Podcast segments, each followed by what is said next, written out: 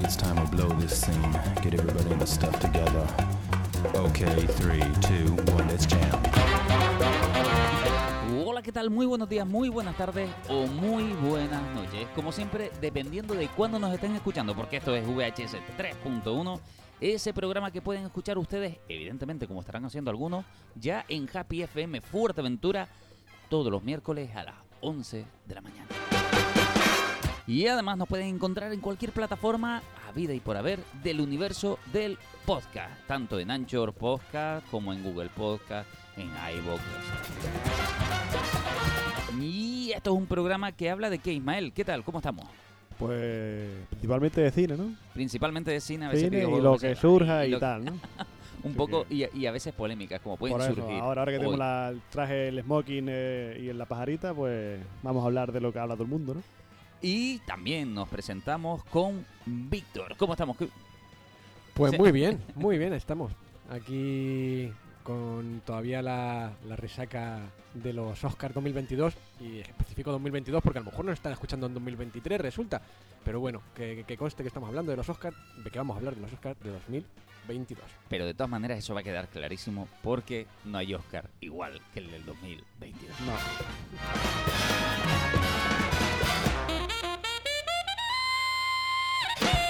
Y es que esto... ¿Y qué hacemos? ¿Hablamos o no hablamos? Es que, claro, hay polémica eh, y a lo mejor, bueno, pues sí, mira, pocas veces tenemos nosotros amarillismo aquí, tenemos que hablar de lo que sucedió en el Oscar si no te has enterado porque estás en una cueva y por lo que sea, se ha hecho la gala del Oscar 2022 y ha quedado marcada a fuego. Justamente, son de esos eventos donde eh, debemos decir que ha dado pena por una vez no verlos en directo. No haber estado ahí y decir, me cachín 10, pues mira, me lo perdí. pues Por- sí, efectivamente ha quedado marcada como la cara de Chris Rock. o aquellos que se fueron a dormir antes, ¿no? Ay. Sea, sea lo que sea, lo que pasara en estos Oscars, y se los vamos a adelantar ahora, aunque bueno, ya lo saben, lo sabemos que lo saben. Aún así, vamos a hablar no solo de los castañazos que se llevaron algunos, sino de los premios que se le dieron a otros.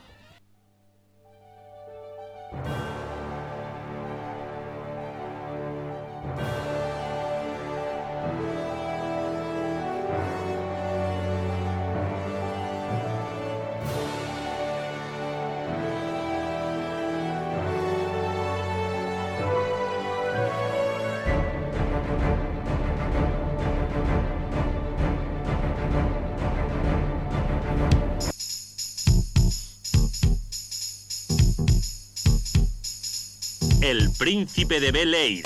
Y es que es muy fácil justamente empezar con esta música porque aunque vamos a pasar a este señor que todos recordamos con cariño, nostalgia y que marcó generaciones, porque es evidente que la música que estaban escuchando ahora es la del príncipe de Bel Air y que gustó a muchísima gente. Es más, se recuperó hace poco. eh, en primero en televisión normal se volvió a emitir, después ha vuelto a las plataformas, en este caso a HBO, pero además eh, va a tener una nueva salida, si, todo va bien. En esta época que vivimos de los reboots, secuelas, recuelas y trucuñuelas, pues tenemos aquí el Príncipe de Bel Air, eh, una nueva versión con un toque más más serio, creo yo, más oscuro. Pero bueno, visto lo visto, le viene ni al pelo ahora. Que es lo que. eh, En realidad, ya el Príncipe de Bel de por sí a veces trataba en, las- en las últimas temporadas, sobre todo, de dar la realidad de los negros en Estados Unidos. Y quizás es lo que eso ha motivado al, al proyecto a salir adelante. El poder volver a hablar de cosas que al propio Will Smith le- ya le estaba llamando la atención desde hace tiempo. Eh, no obstante, no, no podemos. Vamos a arrasar con el elefante que está aquí en la cacharrería, porque es imposible antes de tratar los Oscars de manera normal, porque en esta gala sucedieron cosas ay, que no sé cómo la sienten ustedes. En resumen, Will Smith se levanta y le da un castañazo a Chris Rock mientras presentaba. Esto es lo que todo el mundo vio. Y hay un debate sobre la mesa eh, bastante interesante, independientemente de cualquier cosa. Y es, mm, claro, tú lo hablas con gente y asumes que hay cosas que están mal y se acabó. Sin embargo, hay gente que está diciendo eso de, eh, oye, pues no, no está tan mal porque estaba defendiendo a su esposa. Oye, pues no está mal porque en realidad eh, estaban metiéndose con él, estaban con su familia, con... Lo que está mal, está mal. es que es así de simple. No, no, y de hecho, o sea, mucha gente dice, yo actuaría exactamente igual. Dice, bueno, Ese es el pues, error. mm. Cuando, cuando la violencia física se normaliza a este punto de que tú crees que tienes cartas en el asunto para hacer lo que se hizo en ese caso, ¿no? Que de alguna manera yo creo que no es lo que debemos enseñar como valores a, a nadie, y menos un actor de este nivel, que acabamos de decir que es generacional. Tanto te había hecho el Príncipe de Bel Air, eh, como Independent Day, como que ha seguido su carrera con Men in Black, adelante, adelante, adelante. Son personas que tienen que estar por encima de muchísimas cosas. Y claro, no, y que hay que estar por encima de las cosas que te digan. Ostras, que te puede gustar o no. Claro. Pero Hay métodos más, mucho más caballerescos que levantarte ahí a darle una leche a, a alguien. ¿Sabes? Yo creo que lo que pasa es que estamos viviendo. Hoy día la sociedad está muy polarizada. Ahora es- o es blanco o es negro. Ya la gama de grises ya no se ve como antes. Tú te pones a opinarlo desde fuera y tú dices, pues no es para tanto. Pegarle una leche a alguien nunca debería ser excusa para responder a cualquier ataque que te hagan. Para mi gusto, ¿sabes? Sobre todo lo que son los verbales. Pero un chiste como el que contó Chris Rock en esta sociedad donde ahora mismo cualquier tipo de chiste blanco, por muy blanco que sea, siempre va a haber alguien que se ofenda o se queje de que este chiste está de mal gusto, pues deberían tenerlo en cuenta porque eh, la Inquisición a la hora de juzgar lo que es cómico o lo que no es cómico está al, orden del día. Y para mi gusto, yo, mi opinión, es que fue un chiste que no fue a costa de la, de la, de la mujer de Will Smith, sino usó lo que le pasa y que por lo visto a ella ya tenía, digamos, la suficiente entereza como para poder afrontarlo. Hizo un chascarrillo, pero no se mofó en, ninguna, en ningún momento. Creo yo que fuera con índole de hacerle daño a ella. Sino se mofó de una situación en la que dijo hace 20 años una actriz se rapó la cabeza para hacer una película. Todo el mundo dijo, wow, pues aquí tenemos una mujer que ha sufrido lo que está sufriendo ella, pues que aproveche la tesitura para poder hacer una película en la que no le importe que una mujer eh, no tenga cabello para protagonizar la peli. Y yo creo que iba por ahí los tiros, pero Will Smith se le fue en la cabeza y pasó lo que pasó. No, y además, o sea, es que yo viendo lo- los vídeos eh, veo que la que la reacción de, de Will Smith cuando escuchó el chiste, o sea, él se rió. Lo que pasa que después no sé si a lo mejor fue que se giró para su mujer y vio la mala cara que tenía ella, porque bueno, porque está claro que entra dentro de las cosas que puede pasar con un chiste que, que te dediquen o que haga un poco a tu costa. O sea, te puede gustar o no te puede gustar, te puede parecer más agradable o menos, o menos agradable o totalmente desagradable.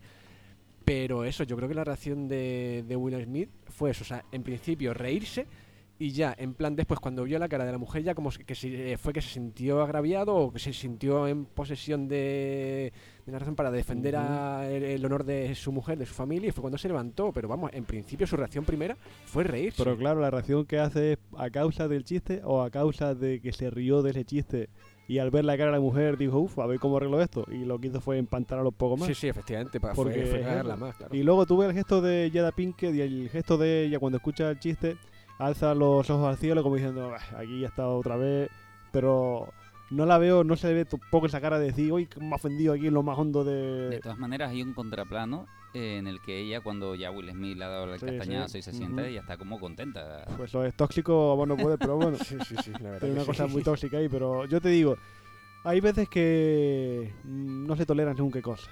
Y hablándolo con amigos, yo pienso, pues ya ahora entonces ya prohibimos la risa. Vamos a prohibir la comedia. No, de todas La maneras. comedia siempre se hace en situaciones en las que se burla de algo, porque una comedia no es comedia si no hay algo en lo que tú te rías eh, por la acción que haga un personaje, o por los gestos que haga un personaje, o por la conducta de un personaje. Y siempre va a haber alguien que haga esos gestos o esa conducta. Y como hay alguien que lo haga y se ofenda, ¿qué pasa? Ya no podemos hacer comedia, que no es reírnos de, sino hacer comedia sobre esa situación. Claro. Y no. Entonces prohibamos la comedia, todo el mundo con cara de trasero y para adelante. Hombre, sí, mm, yo te digo, a mí sí me parece un chiste con una falta de sensibilidad tremenda ante una situación. Desde mi punto de vista, sí que le está faltando el respeto, pero cuidado. Eh, independientemente de que le falte el respeto o no, te ríes o no, eh, te parece bien o no, y ahí se acaba la cosa. Y después de eh, en la trastienda tú le dices al tío que además se conocen, esto no me lo vuelvas a hacer.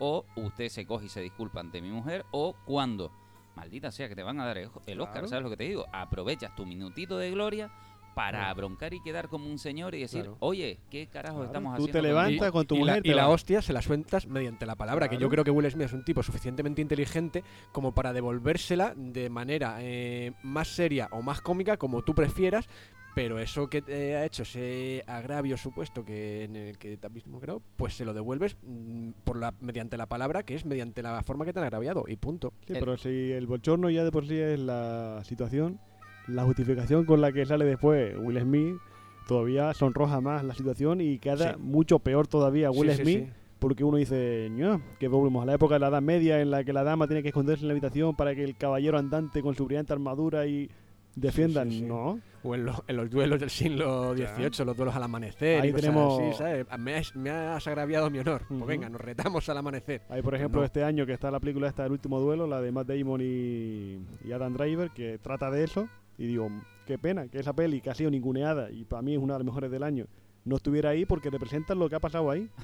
Un hombre que va en defensa de una mujer. Yo creo que la mujer es suficientemente inteligente como para poder defenderse ella misma sin que venga el marido a decir, hasta un lado que vengo yo aquí a, a- a reparar el honor que se nos ha... Y si no se quiere defender y lo que quiere es sencillamente Claro. pasar desapercibida, también tiene va. su derecho. Claro, en- Tú puedes sea, levantarte digno y te marchas de la situación. Y la gente dirá, uy, ¿qué ha pasado aquí? es que nosotros hemos hecho un programa, el anterior, que estábamos hablando de cómo se construye un malo en cine. Ujú.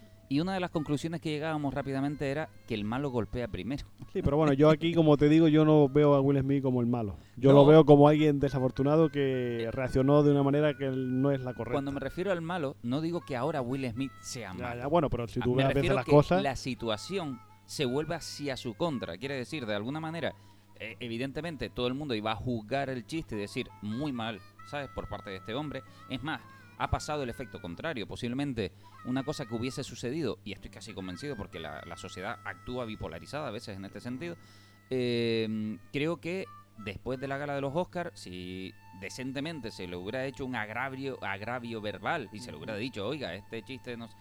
Ese hombre hubiera dejado de vender entradas durante un año a lo mejor. ¿Qué pasa? Que la situación ha sido al contra. Como se ha reaccionado dándole un golpe, el mayor efecto y la mayor importancia es del que pega en este caso. Ese es el que de repente ha actuado perdiendo la razón, justamente. ¿Y qué pasa? Que ahora Chris Rock lo que tiene son todas las entradas agotadas. Es literalmente la víctima de la situación. Sí, cuando pero- en realidad no. Pero que te cuidado, pues, en, en realidad no, es que no hay ahí no hay ni víctimas ni verdugos. No, hay un chiste que no sé igual, igual, no se debería de contar, pero yo digo, esas cosas pasan por un filtro antes de que se aprueben y se emitan en el aire. Y si se aprobó es porque no hacía tanto daño. ¿Sabes? Y nosotros como personas que no vivimos en la situación, que somos de... Eso lo tiene que somos decir la también la, la muchacha, ¿eh? si hace daño o no. Quiere decir, Sí, pero alguien aprobó se eso. consideró No, no, que no alguien aprobó de que no era dañino. Claro. Hay, hay chistes mucho peores. Sí, que En sí, que esa sí. noche, esa noche se contaron chistes mucho peores que sí dejan en mala situación a la actriz. Hay una actriz que es la de que es Kirsten Dunst, la actriz de Entrevista con el vampiro y la de eh, La Virgen Suicida, que estuvo nominada al Oscar por el poder del perro. Y una de las humoristas que eran de las conductoras de la gala la llamó la rellena asientos. ¿Por qué? Como diciendo, como tenemos, tenemos asientos que hay que llenar, pues venga, te llamamos a ti para que tú ocupes el asiento para que haga bulto. Eso para mí veja mucho más a Kirsten Dunst que no el chiste de Rock, porque te hace como tú te estoy diciendo que tu labor como actriz o tu carrera que has hecho en la industria no sirve para nada, solamente para ocupar un asiento. Eso creo que hace mucho más daño que no lo que pasó con Will Smith. A lo que me refiero con víctima es simplemente que, de- de- que lo que no debemos en ningún momento normalizar o tratar de excusar, que es lo que trato eh, cuando estoy conversando con gente, es el tema de eh, golpear está mal, sea en el contexto que sea. Sí, pero Tú puedes yo- estar en desacuerdo, pueden hacerte una broma que incluso no te guste.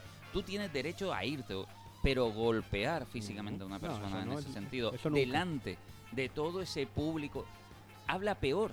Habla peor que el propio chiste en este Ujú. caso. Lo estás haciendo mucho peor. No, que lo que estaba hace es sobredimensionarlo. Una situación que no hubiera pasado nada, porque digo yo, eh, antes de seguir con lo que iba a decir antes sobre nosotros vivimos de fuera esa situación y nosotros hoy día se tiende a juzgar las cosas. Nosotros no podemos juzgar porque no vivimos la situación, no somos parte. Nosotros lo que podemos en todo caso es observar y exponer un argumento sobre si parece bien o parece mal, pero la gente hoy día lo que hace ya directamente es tirar el cuello y juzgar. Y te digo, Ricky Gervais, en la gala del Globo de Oro, Bueno, que ese se tira señor- con vale, ¿qué pasa? Que todo el mundo habría que abofetearlo, ¿eh? Por eso digo que llega un momento en que la comedia deja de que la razón de ser se desvirtúe porque a alguien se puede ofender. No fue un chiste para mi gusto que se riera de la situación, ni se riera de la enfermedad, ni la humillara. sino se aprovechó de esa tesitura, uniendo, un- haciendo una conexión con algo que pasó hace veintipico de años. Y como te digo, hubo chistes mucho peores en la gala y nadie dice nada.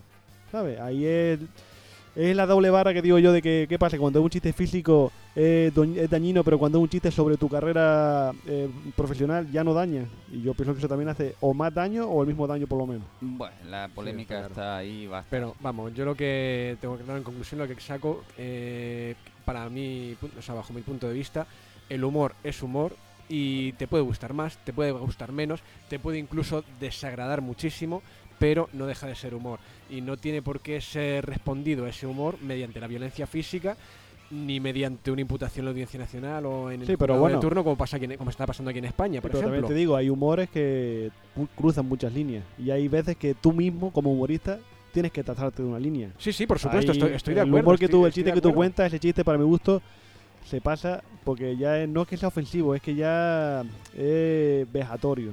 El chiste del David, no sé cómo se llama, ahora no me acuerdo cómo se llama ese humorista, Mm. se pasó.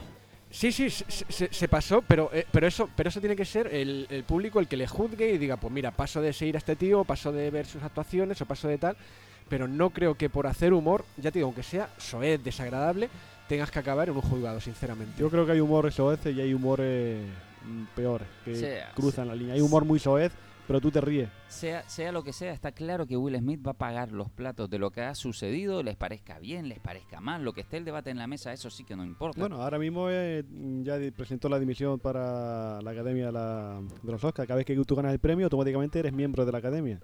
Él ya presentó la dimisión. Ahora está esperando que llegue dentro de un par de semanas en la resolución sobre si le van a quitar el premio o no. Que Cosa yo que no creo que suceda. no, de- no, no es que no suceda, es que no deberían. Porque si vamos ahora a juzgar comportamiento para quitarle el premio a alguien, mm, Claro. mm, Y más con directores y actores que sus comportamientos nunca han sido ejemplares. Entonces, eh, bueno, nunca. Me refiero que muchos de ellos oscarizados y con sus premios, no todos, pero muchos, han dejado mucho yo creo que no, porque si, de- si le quitan el premio, flaco favor hace. Porque es un antecedente que se sienta que puede hacer al final mucho más daño que el, el- el honor que quieras tú ahora mismo tapar o corregir. Y eso es lo que pasó en la gala de los Oscars y lo que está dando que hablar, lo cual ha de alguna manera enmudecido muchas otras cuestiones que están en ella. De hecho, un poco se ha quedado de lado la importancia que tenía Will Smith, que como actor, insisto, ha sido bueno, ha llegado hasta este punto y se ha llevado el Oscar, aunque la gente eh, habla de eso como cualquier cosa o lo que sea, porque le están dando más importancia a ese castañazo, porque además es más amarillismo, eh, es más funcional, es más divertido Sí, y además bueno, podemos crear malos a partir de Viene, ahí, ¿no? viene en relación con el personaje por el que fue galardonado, ¿no? Vamos a hablar de la película que se lleva el Oscar. Sí, así es. Muy bien. El Oscar a Mejor Actor con el método Williams. con nosotros en esa porquería de pistas. Tenemos que ceñirnos al plan. Tenemos campeonas en el cuarto de al lado. ¿Les ha enseñado usted todo esto? Richard, estoy impresionado. Creo que podrías tener al próximo Michael Jordan. No, ¿qué dices? Tengo a los próximos dos. Quiero preguntaros algo. ¿Qué queréis conseguir? Sé lo que vuestro padre quiere, pero ¿y vosotras? Yo quiero ganar Wimbledon más veces que nadie. ¿Y crees que puedes hacerlo? Todos los grandes jugadores americanos han seguido estos pasos. Nosotros lo haremos de otra forma. Las sacaste de juveniles, las dejas sin entrenar, lo haces constantemente. Intento mirar por mis hijas. No, estás mirando por ti. Es su vida. Tienen que decidir ellas. Venus Williams, ¿qué quieres? Demostrémosle a toda esa gente que puedo con todo eso y con más. Esta película que es digna de ver y además yo recomendaría una cosita más, verla en versión original. Cuando hay un actor como este que se lleva el premio, yo creo que es eh, para eso, justamente, para poder disfrutar de qué fue lo que hizo y por qué se le da esta estatuilla, que co- no sé si consideran justo. Se la dieron porque se llama Will Smith, no porque hubiera hecho un gran trabajo eh, ahí, digamos, interpretativo, porque es una peli que no- está bien, una película. Estas películas siempre se están bien, son películas de superación personal, que no deja de ser al final alguien que lucha contra las adversidades. Pero bueno, en relación con lo que le pasó a Will Smith, el personaje del padre de la hermana William es un hombre cuanto menos serio y estricto, ¿no? Claro. Y claro, digamos, antepone mucho más el, la profesión a la que quiere que sus hijos se dediquen que digamos a si de verdaderamente las hijas quieren tener esa implicación. Es como tú has comentado, como el padre de Michael Jackson. Y tú dices, no, no son, para mi gusto no son buenos referentes porque igual supeditan mucho eh, el sacrificio que no a decir, coño, igual es que yo no quiero hacerlo. Claro. Y yo creo que ese papel todavía lo tiene Will Smith metido ahí dentro de dentro del pellejo, no se había todavía desligado el personaje cuando pasó lo que pasó. Eh, eh, es cierto, porque cuando además este hombre recoge la estatuilla, eh, lejos de, de haber reflexionado sobre la acción que sucedió y, y lejos de a lo mejor tratar de generar un discurso en el que con un simple disculpa hacia el caballero que recibe la torta podría haberse empezado a ablandar la cosa, creo que da un discurso todavía más equivocado, que es todavía lo que enciende más la pólvora de todo esto. Quiere decir, es una persona no arrepentida, es una persona que aún no ha visto que la balanza se ha decantado hacia su contra. Quiere Sí, sí. decir, lo que el hecho está totalmente desproporcionado. Claro, o sea, y es que eso, es que lo que lo que hace no es una disculpa, es una justificación de, de su reacción. Entonces, sí, sí, o sea, yo creo que se enfanga, se enfanga más con el, con el discurso. Claro, todos, todos tenemos o, o habremos tenido seguramente amigos que son muy buena gente, pero que a veces se les puede ir un poco o la boca o, o en algún momento incluso con dos copitas la mano o lo, y, y peor de todo esto, eh, esos amigos que se justifican constantemente con un millón de cosas. Es lo que yo vi ahí, a una persona justamente eh, cometiendo un error enorme y que tuvo la eh, oportunidad pero y es que no la ahí- aprovechó. Tú dices, ¿cómo salvamos ahora los muebles aquí?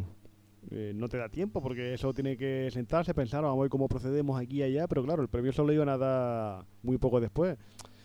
Dice, pues tendremos que arreglarlo de esta manera y se arregló de esta. Porque Joder. ahí está en la pausa publicitaria. La primera persona que fue a ver a Will Smith fue su agente de publicidad. Para decirle, a ver cómo hacemos aquí ahora para tapar el fuego este de aquí. Y claro, las formas no son las correctas porque tú no puedes eh, pedir perdón. Vale, pedir perdón, pero si tú no te arrepientes de lo que haces, el perdón no sirve de nada. Yo sigo diciendo que el peliculón del año que viene debería ser la típica comedia policíaca de dos compañeros de policía que fueran Will Smith y Chris Rock. Ya. Sí, sí, es la bien. única manera de ablandar la situación ante el público. sí, de quitarle el hierro a todo lo que está pasando. efectivamente. Y que Mm. además Chris Rock le pueda dar un guantazo en mitad de la película. Sí, pero ¿tú crees que de la mujer de Will Smith lo dejaría? Igual No, dice, esto que para reírlo más todavía de nosotros.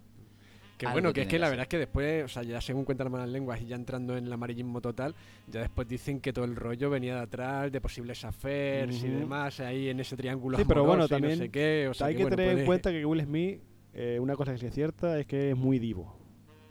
Ahí tenemos, por ejemplo, la película Escuadrón Suicida, que hace él con Margot Robbie. Y yo cuando la vi, el protagonista es Will Smith. Y uno dice, vamos a ver, todos los trailers, todo está enfocado al personaje de Harley Quinn, pero el protagonista de verdad de la peli es Will Smith. Y tú dices, "Mm, aquí le robó el protagonismo. Y en la película Método William, una de las hermanas que hace, una de las actrices que hace de la hermana William, eh, hace un papelón, porque hace una labor ahí contenida muy buena. Pero tú ves como que hay escenas como que no terminan. Como que digo, "Mm, aquí la metido tijera para, ¿para qué? Para no opacar al trabajo que está haciendo Will Smith. Como diciendo, uy, esta tía hace muy buen trabajo y me puede quitar, me puede hacer sombra a mí. Y aquí la estrella soy yo. Claro. Will Smith tiene eso. Él estuvo nominado por la película de Ali en el 2001, 2002, no me acuerdo. Y ahí no se lo llevó. No, no me acuerdo quién fue el que ganó el premio, pero él de ahí también se, mm, se enfadó. Pero con, ah, para mí, ahí con toda la razón del mundo, fíjate lo que te digo. Sí, Yo pero creo fíjate, pero- fue un papelón. Pero te digo que los antecedentes están ahí. De que Will Smith podrá ser eh, un tío genial y podrá ser un tío chachi. Pero a la hora, digamos, de que le reconozcan el trabajo, yo creo que peca mucho de, de diva. Peca mucho de decir yo soy el mejor porque yo fui el rey Midas de taquilla durante 10 años y pico. Y claro, nadie te dedica a eso, pero joder, un poquito de humildad nunca viene bien. nunca viene mal que diga. Bueno, la película en este caso eh, es una película entretenida. eh, ¿Tú la has podido ver? va en sintonía con, con la película que se llevó el, el Oscar a Mejor Película, porque este ha sido un año con grandes superproducciones, destacando sobre todo la de Dune, pero el reconocimiento se lo han dado a películas más pequeñas que, para mi gusto, no dan la talla como para darle esa, esa amplitud. Es una pena porque eh, llevamos un inicio de programa que no podemos quitarnos de encima a Will Smith y no podemos hablar de él simplemente como el actor que se lleva el Oscar. Es que, es que él mismo Él mismo lo provocó. Él, él provocó esto, a ver si el año que viene podemos justamente hablar de cosas mejores sobre No, este señor, porque que- yo no le espero lo peor, todo lo contrario, espero que esto le ayude a levantar cabeza.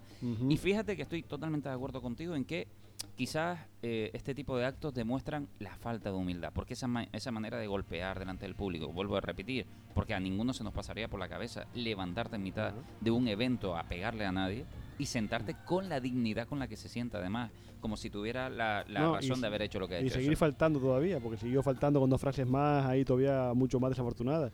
Pero también tenemos hay que Pero si esas cuenta- frases las hubiese soltado sin, sin la bofetada previa, todavía digo, Sí, igual es- sí, estaría claro. justificado. O sea, porque, Sí, porque se está enfadando. Estás, está, Ujú. está, eh, mostrando de tu enfado, tu no sé qué, está, digamos, eh, respondiendo con la palabra a un agravio que te han hecho mediante la palabra y punto. Y yo creo que a lo mejor esas frases no estarían tan fuera de lugar si no se hubiese producido esa bofetada. O sea, Montó pero- lo que todos llaman fácilmente un espectáculo. O como Eso- dice, eso está claro. o como dice X-Rock, la noche más grande de los Oscars se acaba de acaba de suceder hoy. El Claro. vencedor de momento este año es Chris Rock con la diferencia brutal y veremos qué es lo que va a pasar con el pobre Will Smith que yo espero que levante cabeza y siga haciendo Ah, películas. bueno, ahora cuando terminemos los Oscars, recuérdame porque hay un detallito que hay que hablar cuando acabemos los Oscars, que es Bruce Willis. Ah, también es importante. sí, Lo tenemos ahí, lo tenemos ahí. Porque Pero bueno, pon ahí la mejor película, vamos por favor. A ver si saben cuál fue la mejor película de la noche.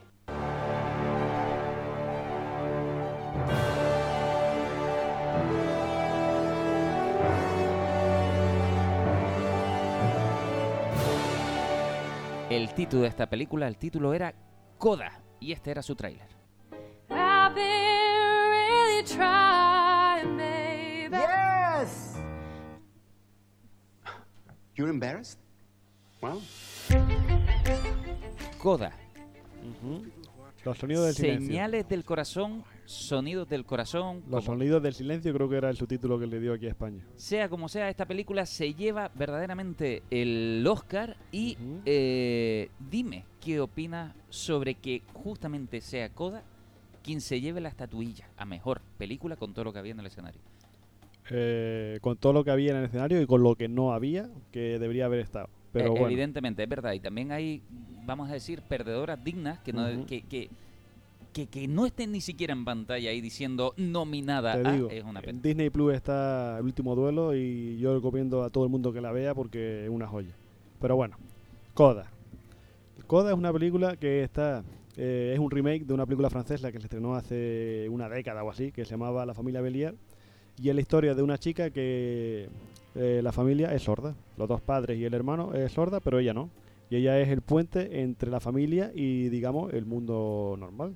Es la que entabla siempre las relaciones en el puerto porque la familia trabaja de pescador y es la que está siempre en la cofradía eh, pujando por los precios para que no les estén tangando y es la que siempre está, digamos, poniendo eh, la conexión entre la gente que oye y los que no, porque ella, por ejemplo, hay un, e- hay un ejemplo que va con el va al médico con los padres, porque el padre tiene una mm, enfermedad en las partes íntimas y está la incomodidad de ella tener que traducir lo que le pasa al padre al doctor. Pero lo hace natural, el, pa- el padre es natural porque es lo que hay. No puedo comunicarme de- con el doctor de la misma manera, pues tiene que ser mi hija la que lo haga. Y claro, ella está acostumbrada a, ese, a vivir así. ¿Qué pasa? Que ella es muy buena cantante y en el colegio el profesor de música le ofrece pasar la prueba de una prestigiosa escuela de música y ella pues piensa si puede o no puede hacerlo porque tiene el deber o ella piensa que tiene el, deber de estar siempre eh, al tanto de la familia. Al principio la familia te tiene un poco de rechazo porque están acostumbrados a que esté ella siempre presente para que le arregle siempre las situaciones. Y claro, la película va eh, oscilando entre la comedia y el drama, en las situaciones, situaciones jocosas de la familia y el drama de ella de decir, ¿qué hago? ¿Vivo mi vida o vivo la vida de mi familia? Coda es una película, para mi gusto, que es bonita de ver, es agradable, es muy sentimental, termina siempre ahí, terminas tú ahí con los ojos un poquito hecho chiribita. Vidriado de eso. Ajá. es muy emotiva, pero no alcanza ese nivel que yo pienso que debería tener una película para que le den el premio. Es que, es que aquí, mira, toquemos ya el tema también de, de decir ¿qué, qué le pasa a los Oscars. Quiere decir, los Oscars tienen un problema desde hace tiempo y es su falta de audiencia. Eso lo tienen ellos reconocido. Es más, también hay gente a todo este caso que creen que ha sido todo preparado y orquestado lo de Will Smith para ganar y dar un toque de atención y Pero decir, yo te "Ay, digo, como esto sea verdad, ya en- el malo no va a ser ni Will Smith ni Chris Rock, el malo va a ser la academia para decir, nos estás tomando por estúpido. Eh, evidentemente. Yo no creo que sea. Yo, Yo, no yo creo tampoco, que, yo yo no tampoco, creo que pero, sea orquestado. pero aún así, eh, no es descabellado el simple hecho de pensar que algo quiere hacer la academia, porque lo que sí ha perdido es importancia. Y, y- y tiene que ver con un montón de cosas y es más trascendente de lo que parece. Desde hace tiempo, quizás las salas de cine han perdido importancia.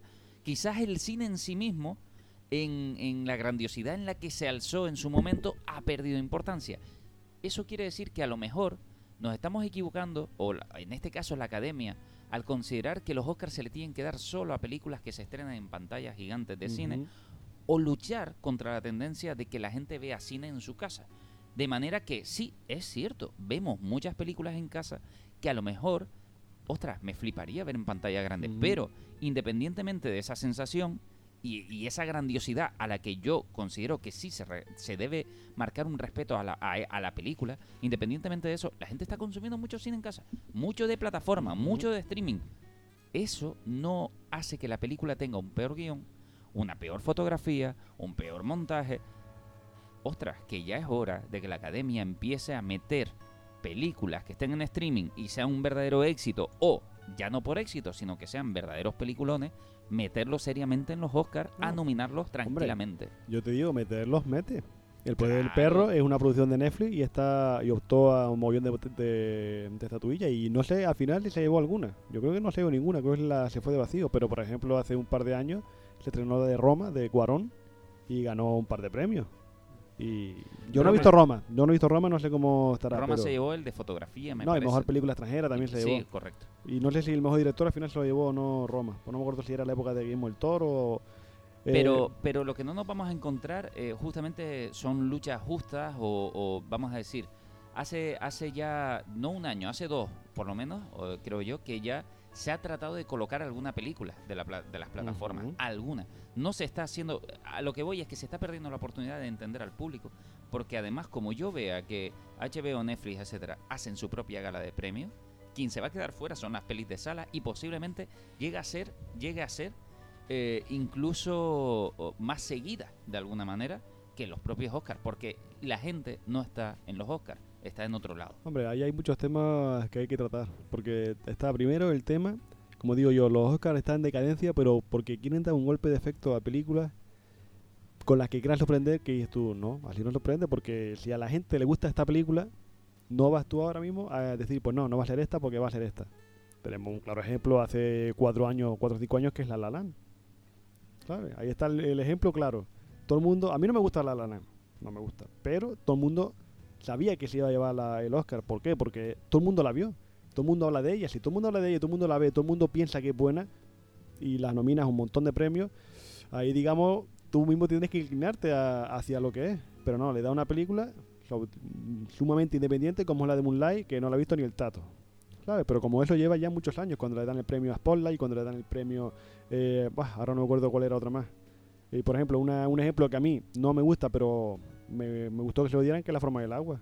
La del Toro, le- mejor Mm. película, pero para mi gusto ese año era tres anuncios en la afuera la que debería haberse llevado el premio.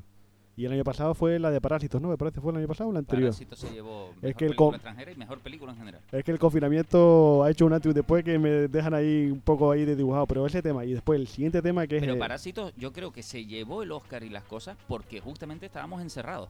De alguna manera Sí, pero- se, se le quitó importancia en ese año concretamente un poco a la sala de Pero cine. Parásitos lo que tiene es que, yo digo, le da el Oscar a mejor película y el Oscar a película extranjera.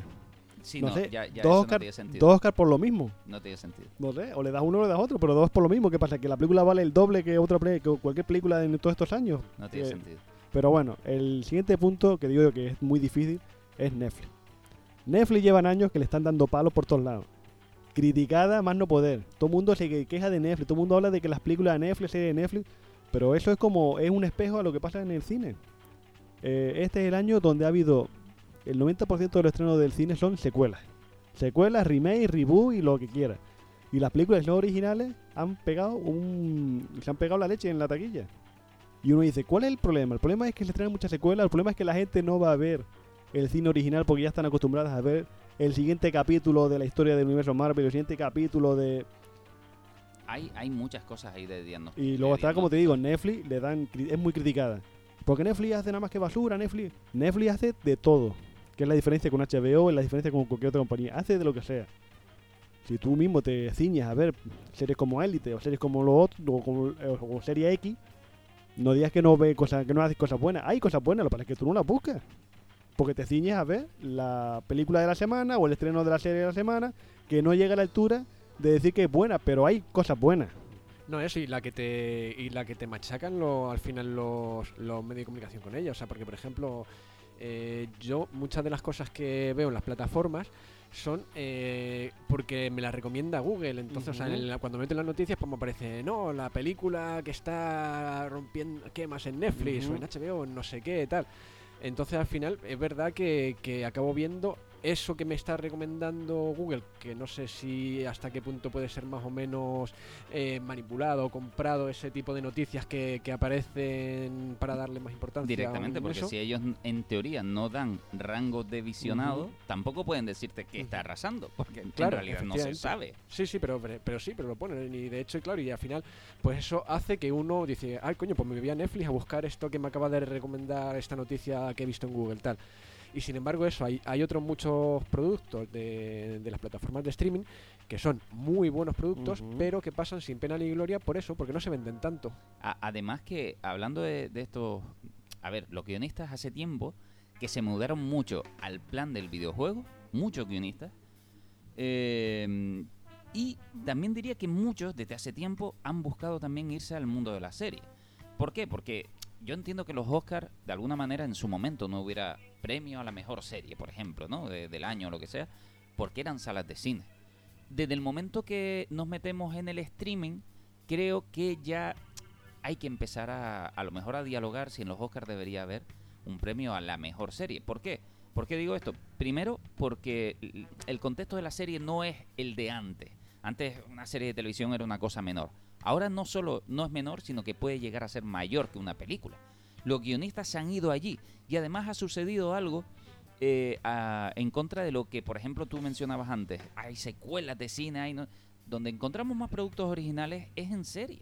Es donde se está viendo el verdadero atrevimiento en todos los sentidos. Eh, eh, da la sensación que el cine está atascado y la serie es donde está todo lo bueno dentro, dentro de, ese, de ese margen donde están los guionistas trabajando. Aparte, insisto, de los videojuegos, que también viene a suceder algo muy similar en esto. Eh, entonces, claro, es, es como no querer mirar el cambio que se ha sucedido. Pero fíjate, es como, fíjate lo que ha pasado. Fíjate la importancia. Qué gran peliculón es Coda. Que este se supone que es el apartado de para hablar de Coda y de lo que menos hemos hablado, hemos hablado es de Coda. ¿Sabes? Es que ahí está la cosa, por eso que te digo. Los Oscars llevan tiempo que no saben cómo hacer para que la gente vea su vea su, su gala. Y lo que optan ahora mismo es dar el premio a la película equivocada.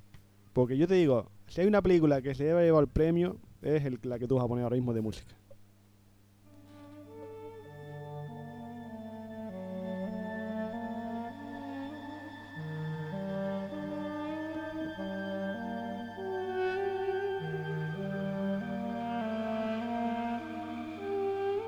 Esta música misteriosa, evidentemente, que tira a la idea de desierto, de arena, y nos lleva a Dune, Dune, Dune, Dune, Dune, lo que sea. ¿no? Esta película, para mí, en lo personal, y puedo estar totalmente equivocado y alguien diga, ya, pues yo me dormí, yo- para mí era la digna este año del Oscar. Es de esa de ciencia ficción que quizás a la academia no le gusta mucho dar a ciencia ficción y esta para mí era la clara vencedora de este año. Una película que ha tratado eh, una, digamos, los libros con un respeto absoluto plano por plano que ha marcado la belleza eh, descriptiva justamente, ha sabido adaptar algo, no te voy a decir inadaptable, porque ya después del Señor de los Anillos eh, considero que todo el que haga algo con gusto y amor va a poderlo hacer adaptado bien. Esa es la clave. La adaptación es buena cuando tú le dedicas el tiempo necesario para que esa adaptación sea digna a lo que estás tú, digamos, llevando a la gran pantalla.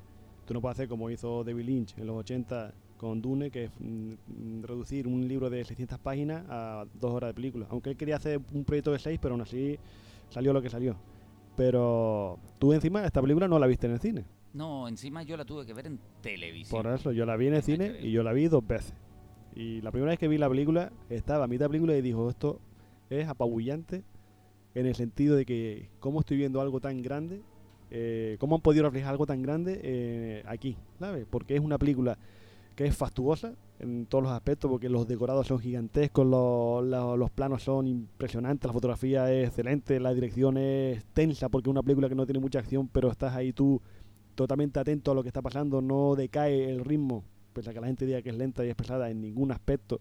Y yo digo, la primera palabra que me surgió en la mente cuando estaba viendo esta peli es apabullante por lo grande que es y el buen uso que se le ha hecho a los efectos especiales, que no es solamente una pantalla verde y ya está. No, justamente. Y está- muchos efectos físicos y muchos efectos prácticos que no sea más allá. Venga, ponemos aquí el, el borrón verde y después lo digitalizamos. Esta, esta película a mí me ha dado verdadera pena tenerla que haber visto en televisión, porque por lo que sea, no pude irla a ver al cine. Y de verdad, que una vez vista, de hecho, lo primero que deseo es que cuando salga la segunda parte, me encantaría que pusieran una semana antes Doom otra vez en el cine para yo poderla Claro, ver. Está la costumbre de hacerlo, así que igual. O- ojalá, ojalá suceda, porque además cuando la ves en casa, suceden muchas cosas que es que te das cuenta que el tiempo y ciertas cosas no están marcadas para ser vistas en casa.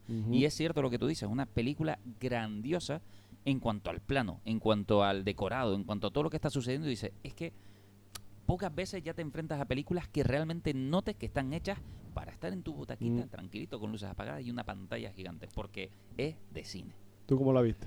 Eh, yo es que no la he visto. ¿No la has visto? No la he visto, o sea, la tengo, la tengo ahí en pendientes, pero por hecho por ver, eh, no, la, no la he podido ver. Y lo que sí tengo a lo mejor una pregunta, porque mm, efectivamente eh, todo eso, todas esas cosas que, que han nombrado, la majestuosidad, la fotografía, no sé qué, efectivamente en todas esas categorías se llevó el premio. Se llevó seis premios. Pero, claro, por eso. Pero realmente entonces, eh, ¿crees, que, ¿crees que es correcto? O sea, se ha llevado las categorías en lo que tú más has destacado. Pero es mejor película en sí, como conjunto, eh, como para llevarse Eh. el Oscar que lo tenía que haber tenido de esta mejor película, ahí en, eh, en contra de la que se lo llevó. Yo creo que mejor o- o está, o está bien que se haya llevado en las categorías de esto que efectivamente lo que veo como, como que más destacas en ella. Yo creo que mejor película eh, comparando con la oferta que había en ese momento. Y con, Coda, es que si me la con esas de 10 Coda, películas, ¿sabes? Claro. Es lo que tiene, que es comparándola con la oferta. Tú, estás, tú ves el menú y ves una oferta. Y tú dices, vale, esto está aquí, esto está cual, este tiene, este tiene el punto justo de sal, este tiene el punto de cocción, este está bien al horno. Pero ves un producto que está bien en todo.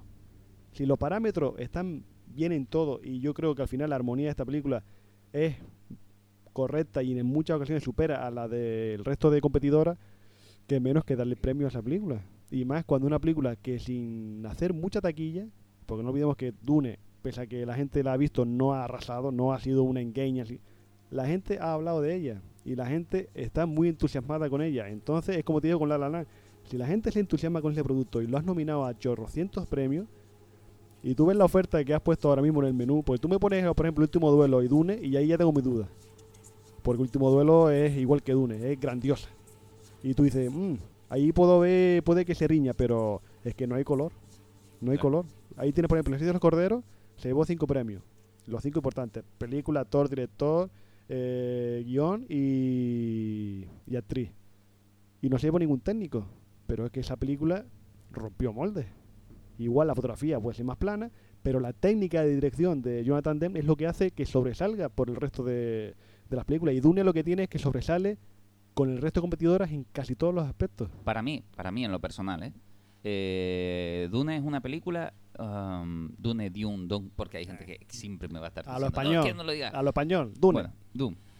Es, es- es una película que me sucedió algo similar al Señor de los Anillos. Quiere decir, cuando Peter Jackson coge, que lo nombré antes por eso, justamente, da la- y, y es solo una casualidad que las dos vengan de un libro.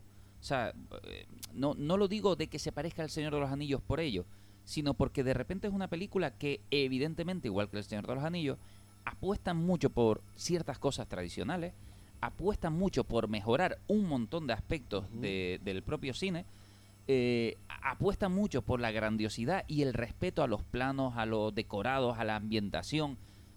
Y, y de repente da un salto en cuanto a todo lo que estás viendo, esto es otra cosa. Y entonces, de aquí para atrás, cuesta ir ahora. En, en- en- hay una calidad técnica en esta película, pero que es pasmosa. No por ello no se lleva los premios, se los lleva justamente por eso. Yo de momento quiero pensar que a lo mejor lo que, el- la maldición que tiene esta película es simplemente que saben que hay una segunda parte. Entonces pero- no le van a dar un Oscar a cada parte. Pero es jugar con fuego, porque y si ahora cuando se estrena la segunda parte, igual no es tan buena. Evidentemente. O igual hay una película que ese año es todavía mejor que esta. Entonces dices tú, ¿cómo le va a dar el premio de compensación a Dune por la primera si aquí hay una película que es mucho mejor que Dune? Por eso digo que juega con una maldición, que se espera de ella más cosas. Y te digo, en Dune 2, visto lo visto, eh, va a predominar la acción sobre la narración, porque ya es cuando, no lo voy a decir porque no has visto la peli, pero va a predominar la, la acción más todavía. Claro, ¿Qué pasa? Que va a ser, igual es más apabullante, porque si lo usa con la misma técnica o la misma pericia que en la primera, va a ser algo impresionante de ver en cine. Pero aún así, se la han jugado con fuego, porque los premios de compensación rara vez funcionan. Porque un actor igual le da el premio por compensación un año después del que debía haberse lo llevado, y esa actuación no es ni mucho menos la correcta. Un ejemplo claro es Russell Crowe. Russell Crowe se lo llevaron por Gladiator. Pero es que el año anterior hizo, no me acuerdo si fue La Mente Maravillosa o la de eh, El Dilema, que estaba de quitarse el sombrero. Pero lo dan por Gladiator y tú dices, uff, uff, no. El Estas premio de compensación es muy peligroso. Estas películas suelen cerrar bien su círculo cuando son trilogías, en la que, claro, tienes una primera anticipación y preparar al espectador y meterlo en el universo, Sí, tienes una segunda de acción pura y una tercera de conclusión. Y ahí es cuando, venga, toma esta tuya Ya porque me has el, hecho un viaje. el, el Denis Villeneuve, el director, lo ha dicho, que va a hacer la segunda parte, pero va a hacer la siguiente, el siguiente libro, que digamos es el que cierra la historia de Dune. Claro, ese- y tú ese- dices, ya ese te has subido, miedo. pero te has subido la parra ya, ¿eh? ya Si ya te ha costado hacer una primera parte y, y la- no las tienes contigo, no las tienes todas contigo para poder hacer la parte, ahora ya estás pensando como Ridley Scott con Prometheus, voy a hacer no sé cuántas pelis y tú dices, uff, cuidadito, cuidadito. Si tu idea es cerrarla, ciérrala, pero no me dejes las cosas abiertas, no me hagas como Peter Jackson con el hobby Claro. que le sacó una tercera parte del hobby porque sí, cuando no era necesaria ni una segunda parte, pero uff. Ese, ese justamente, por eso te decía, suelen funcionar bien en trilogía. A otra cosa es que se van presionados por presupuestos o por lo que sea, porque además, por desgracia, la respuesta de cine no fue a lo mejor la que a todo el mundo le habría encantado. Pero que ¿cuál fuera. es la que se da en cambio? El prestigio. Claro.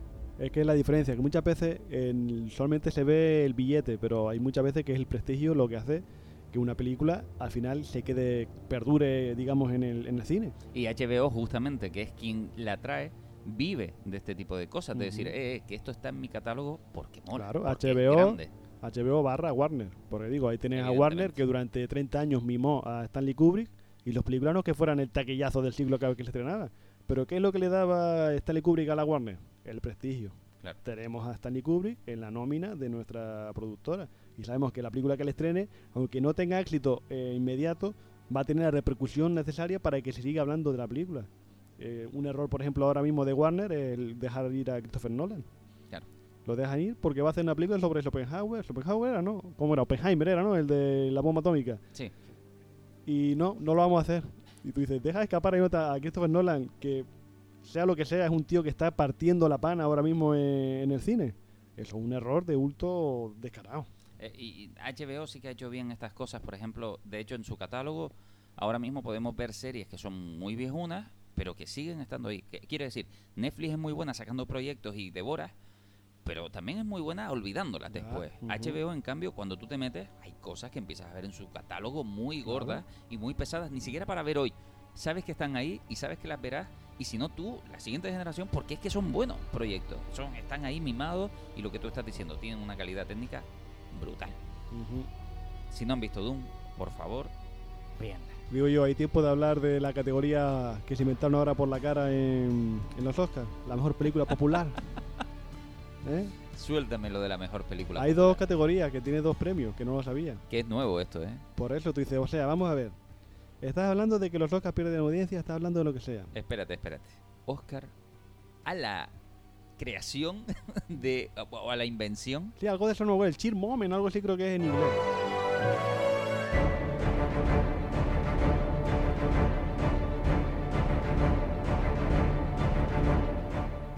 Mejor película popular. ¿Cómo se podió, cómo se pueden Yo te digo sacar que esto de la hay manga? dos, O ca- sea, hay dos, son dos premios y uno de ellos es el Zack Snyder's Justice League, el corte del director de la Liga de la Justicia, que mira, si tú quieres poner un antecedente para que la televisión entre en los Oscars, pues ahí tienes un antecedente, pero tú dices, le han dado un premio Oscar a esto.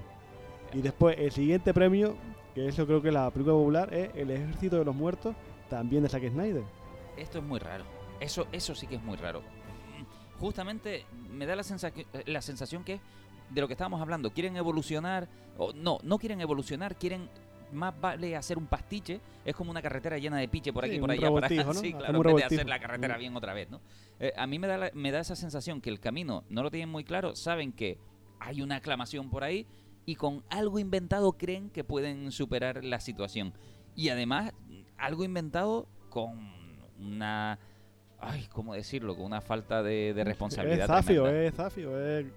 Que- llega a ser hasta grosero. Que, y no sé si, si concretamente son esos, esos premios de los que están hablando Sí. ahora los que, que sé que hubieron dos premios como que dejaron como fuera de la gala o que no se emitieron, que ni sabes que ni, ni siquiera se los emitieron porque se habían dado anteriormente a que empezase la gala la, Sí, pero eso la no, emisión. eso, eso la emisión, se no sé si fueron esos o No, no, esos son otras cosas porque esos son Ah, vale. premios que se dejaron fuera porque cortaban tiempo y fue la gala más larga de la historia, pero son premios técnicos, que es la, Ah, para ok. mí una de vergüenza. O sea, es un pre- una gala para honrar a la industria y la gente que trabaja en la industria, que se parte los cuernos sin que salgan en pantalla, lo deja fuera de su momento de gloria. Claro. Eso es otra falta de sentido de, y de, y de, y de, de atención hacia tus trabajadores importantes. Alucinante. Sí, Además, sí, el sí. cine está lleno de eso, ¿eh? En realidad, todos adoran a lo que se ve en pantalla Claro. Y lo que está todo detrás para elevar esa figura siempre se ha mantenido totalmente olvidada. Pero eh, la risa está en que Zack Snyder, a lo tonto, a lo tonto, tiene dos películas ganadoras de Oscar. ¿no? Y tú dices, bien, y a Fresquisco ningún Oscar, y Stanley Kubrick ningún Oscar, pero este tío tiene dos. Sí, sí, sí, sí. Curioso. Casi gratis todo, en realidad. En fin, sea como sea, aquí viene otra entrega de premios. Qué sorpresa que la película ganadora a la mejor película animada fuera para esta. Hace muchos años, esta vela bendijo a nuestra familia con un milagro. Nuestra casa, nuestra casita, se llenó de magia. Hola, casita. ¡Pisos! ¡Cajones! ¡Todos juntos!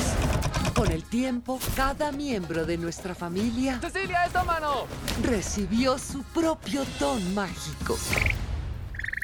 Ajá, ajá. Sí, te entiendo. No soy súper fuerte como Luisa. ¡Los burros otra vez se Esta película iba a ser, como no, Encanto de Disney, que no arrasó en taquilla, sí que lo haría después en Disney Plus y ay, aquí también hubo polémica. Pero de- sorpresa polémica. para ti, ¿no? No, no, sorpresa para mí no, para Eso mí porque ninguna. porque- sorpresa para nadie, Para nadie, es. para nadie. Cuando digo sorpresa es simplemente por, por el tema de, vamos a ver, eh, de hecho para mí la sorpresa habría sido eh, que se lo dieran a quien yo, y mira tú, yo no soy el que No, da y- premios y, ni casi ni todo el mundo lo dijo, ¿no? ¿El qué? Que se lo había llevado la de los Mitchell contra las máquinas. Sí, es que justamente ahí es donde también ves un poco la marca de la casa. De, No, de la marca no, el predominio de la casa, Claro. que es Disney. Pero yo no he visto los Mitchell, no la he visto todavía, no te puedo opinar sobre ella, pero no fue una sorpresa que se la llevara ni mucho menos Encanto. La sorpresa fue lo que hablaremos ahora con la canción, pero a mí una sorpresa que me hubiera gustado, me hubiera agradado es que fuera Luca la que se llevara el premio. Y es que mucha gente apoyó este proyecto a saco, de decir, "Oye, vamos a ver, Luca era más atrevida en animación, de- había un pequeño aire nuevo dentro de Pixar con esta película, a pesar de mantener la estética de la casa. Eh, tiene una animación espectacular, es de esas películas eh, muy redonditas en muchos aspectos. Hay un cambio de guion para mí muy emocionante en la casa de Pixar, quiere decir, eh, sé que insistimos mucho en esta idea a veces y pueden decir que cansino, pero para mí está claro que hay como un mundo muy gibliciano ahí. En, en el tema del guion han dado la vuelta desde hace tiempo, ya están estudiando qué es el bueno, qué es el malo, qué es el conflicto y están llegando a esas películas donde todo eso se entremezcla entre que el conflicto se enfrenta casi sin malos, por decirlo así, ¿no? Y, y me parece que es muy original todo este aspecto. La animación, que es a lo que vamos también, porque claro, no nos engañemos, aquí no se valora exclusivamente cómo se mueve algo bien animado. Cuando decimos mejor película animación, estamos haciendo como todos los Oscars en uno. Tiene que ver con la planificación de la película, con su guion, con todo lo que ha llevado para que eso se realice, que es distinto a, otras categorías. Y sin embargo, bueno, quizás que Encanto no es que sea una mala película. No diría ni siquiera que es menor en muchos aspectos. Creo que ante los Mitchell contra las máquinas, que es una película de Netflix, de Sony en este caso, que Netflix adquiere y la mete en su streaming, me parece súper atrevida, diseños muy locos, eh, entretenida literalmente para toda la familia. Cuando se hace una película para toda la familia es lo que está aquí, justamente. Y creo que hay un 3D súper atrevido, unas animaciones muy bien creadas. Luego tenemos eh, justamente lo que estábamos hablando de Luca, que también se está enfrentando a, a Encanto, por todo lo que hemos dicho previamente. Y sin embargo, Encanto es la más tradicional en todos los aspectos. Y esa es la que se lleva el Oscar. Es como. Encanto es. Se puede poner un spin-off de Coco y no pasa nada. Claro. Pero y te está olvidando de una peli que estuvo nominada a tres premios, que creo que no se ve ninguno, que es la de Flea, que es una película danesa que estuvo nominada a Mejor Documental, Mejor Película Animada y Mejor Película de habla extranjera. Y no se llevó nada. Creo que no, ahora no me acuerdo, pero no se llevó ninguno. Y dice, uh, qué pena, le das tanto énfasis para después no darle ninguno. Esa es también el cachondeo a veces de- del asunto. Esto da para debate realmente el tema de la animación y creo que un día le daremos una vueltita de tuerca a ver qué está pasando porque tiene que ver también con esa película de Red que ya hablamos el otro día que no está en las salas de cine. Por algo será a veces también y aquí vemos estrategias claras de a lo mejor por qué no está, para que no haya tantas discusiones. dinero. ¿Y qué pasa? Que también aquí hubo polémica porque había una música en esta película de Encanto que se consideraba que se debería llevar el Oscar, pero ni siquiera se presentó para las nominaciones. Se presentó otro tema, sea, sea lo que Y fuera. no sé cuál pasara. es ese, fíjate, que estoy pensando cuál era el tema de la canción. ¿De ¿En qué parte era ese? ¿Cuál? El de las dos oruguitas ese. No me acuerdo cuál de las Es dos. que el que hasta la que estuvo nominada a mejor canción era esa. No- Ah. ¿Y cuál era esa canción? Ostras, pues no. O sea, todo el mundo habla de la de Bruno, pero no lo Claro, es que, es que es, es en realidad la que no se presentó y que se debería haber presentado, porque por lo que sea se consideró así. Vamos, lo, vamos. Que quien se llevó el premio no importaba porque iba a ser Billy Ellie.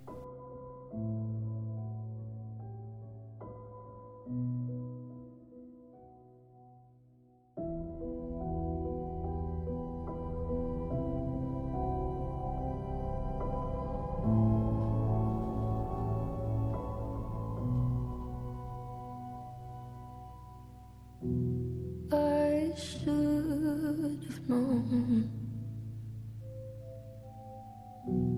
I'd leave alone. Just goes to show that the blood you bleed is just the blood you own.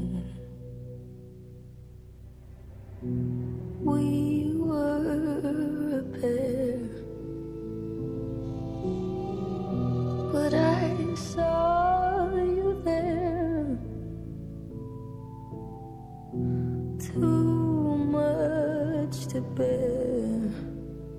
You were my life, but life is far away from fair.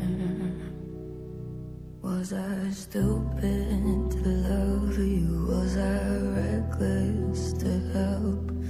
Was it obvious to everybody else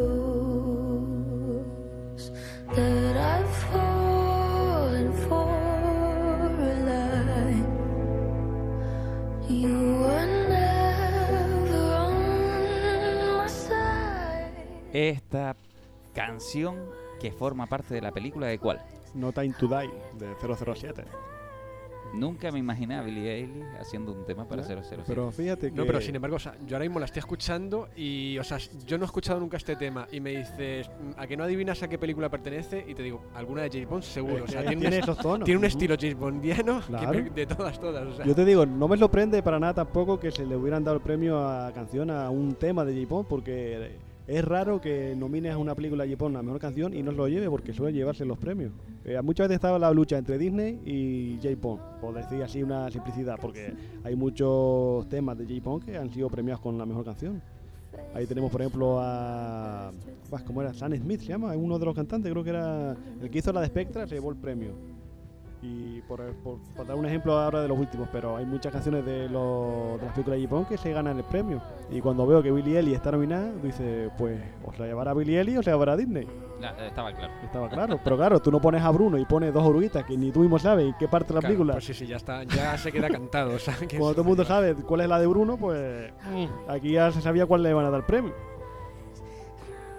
Pues esta fue justamente el Oscar a la mejor canción Y aquí es donde vamos a tener que parar.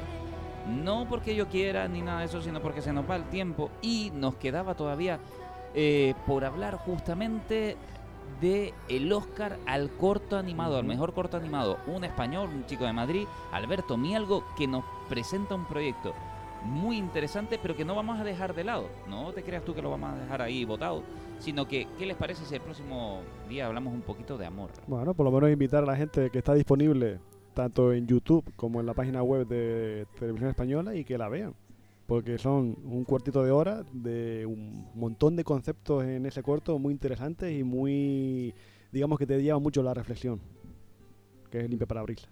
Justamente. Yo creo que el próximo día lo abrimos con el Limpia Parabrisas, hablamos de animación, hablamos de Alberto Mielgo, de sus proyectos y demás proyectos que tengan que ver de alguna manera con el amor, del amor en el cine, en la serie. Y nos vamos nosotros con Billy Ellis que competía contra dos oruguitas justamente y se lo llevó Billy Ellis. Hemos visto, hemos hablado de las polémicas, hemos hablado de Will Smith, hemos hablado de todo y el próximo día hablaremos de amor que va en contra, bueno, en este caso va a favor de todo lo que estábamos diciendo al principio del programa. Más amor y menos castañazos, por favor. Ismael, muchísimas gracias por haber venido. Pues nada, hasta la siguiente.